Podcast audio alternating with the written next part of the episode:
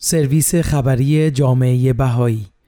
پاپوا گینه نو قطعات چوبی کندکاری شده با دست به معبد در حال ساخت زیبایی میبخشند. 21 دی ماه 1402 پورت مورسبی پاپوا گینه نو.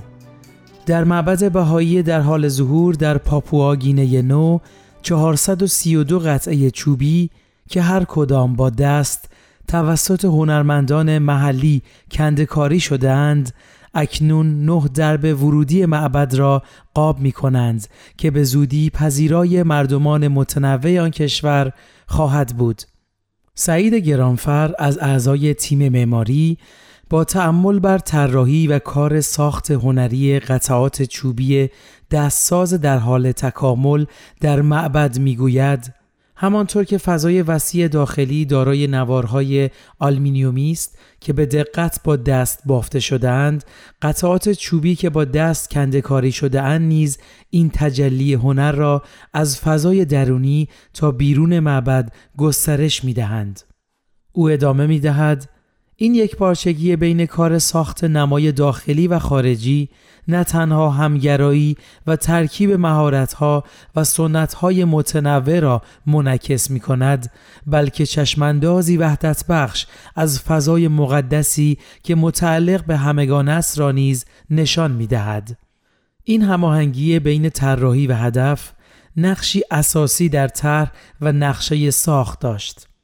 تیم پروژه که در ابتدا قصد استفاده از چوب بومی کویلا را داشتند پس از اینکه متوجه شدند این گونه چوب در خطر انقراض است تصمیم گرفتند به جای آن از چوب چنگال که منابعی پایدار داشته و از ساختمانهای تخریب شده جمعآوری می شود استفاده کنند.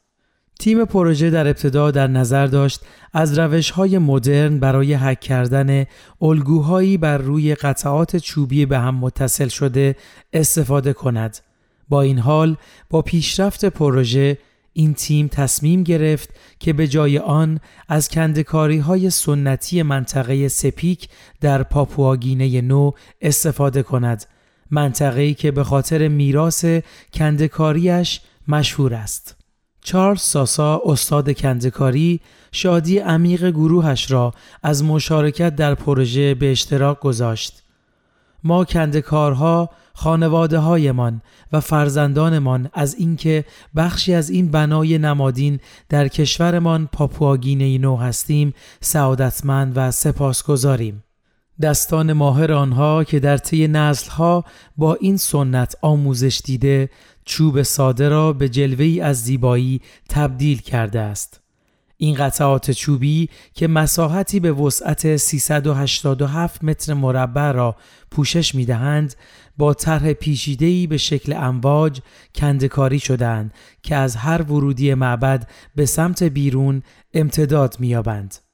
از نظر تیم پروژه تکمیل این قطعات چوبی در حدود سه ماه نقطه عطف قابل توجهی تلقی می شود. کار ساخت و ساز معبد پیوسته فضای زیبا و پذیرای آن را آشکار می سازد. محلی که در آن تفکر و دعا الهام بخش خدمت به اجتماع خواهد بود.